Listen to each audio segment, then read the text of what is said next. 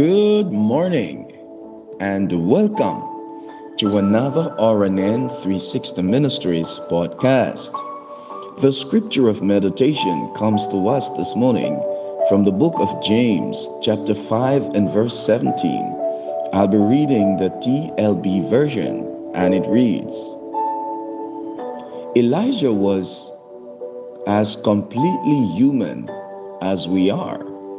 And yet, when he prayed earnestly that no rain would fall, none fell for the next three and a half years. Beloved, I think most of us see many people in the Bible as superhuman. When we read about someone like the prophet Elijah and the miracles he did, we think he had so much faith than us. And God favored him because he was so special. Yet, James says that Elijah was as completely human as we are. Of course, we know he was human, not an alien. But God was reminding us that Elijah was just like you and me, an ordinary person who was filled with the Spirit of the Most High God. Friends, he didn't walk around with a supernatural glow. The reason you're reading about Elijah today is that he dared to pray bold prayers he dared to ask for the impossible.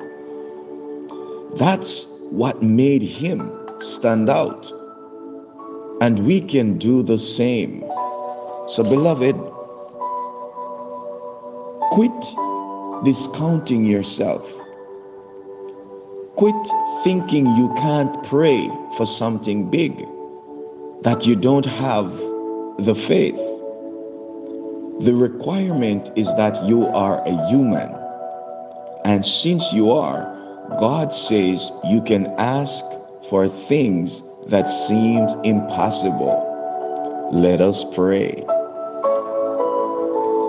Father, thank you for being the God of miracles and that you invite me to pray big prayers. Thank you that I don't have to be superhuman to come boldly before your throne. Lord, I want to be one of the ones who always believes that you can do the impossible. In Jesus' name, amen and amen. Have yourself an awesome day. And remember, we serve an awesome God.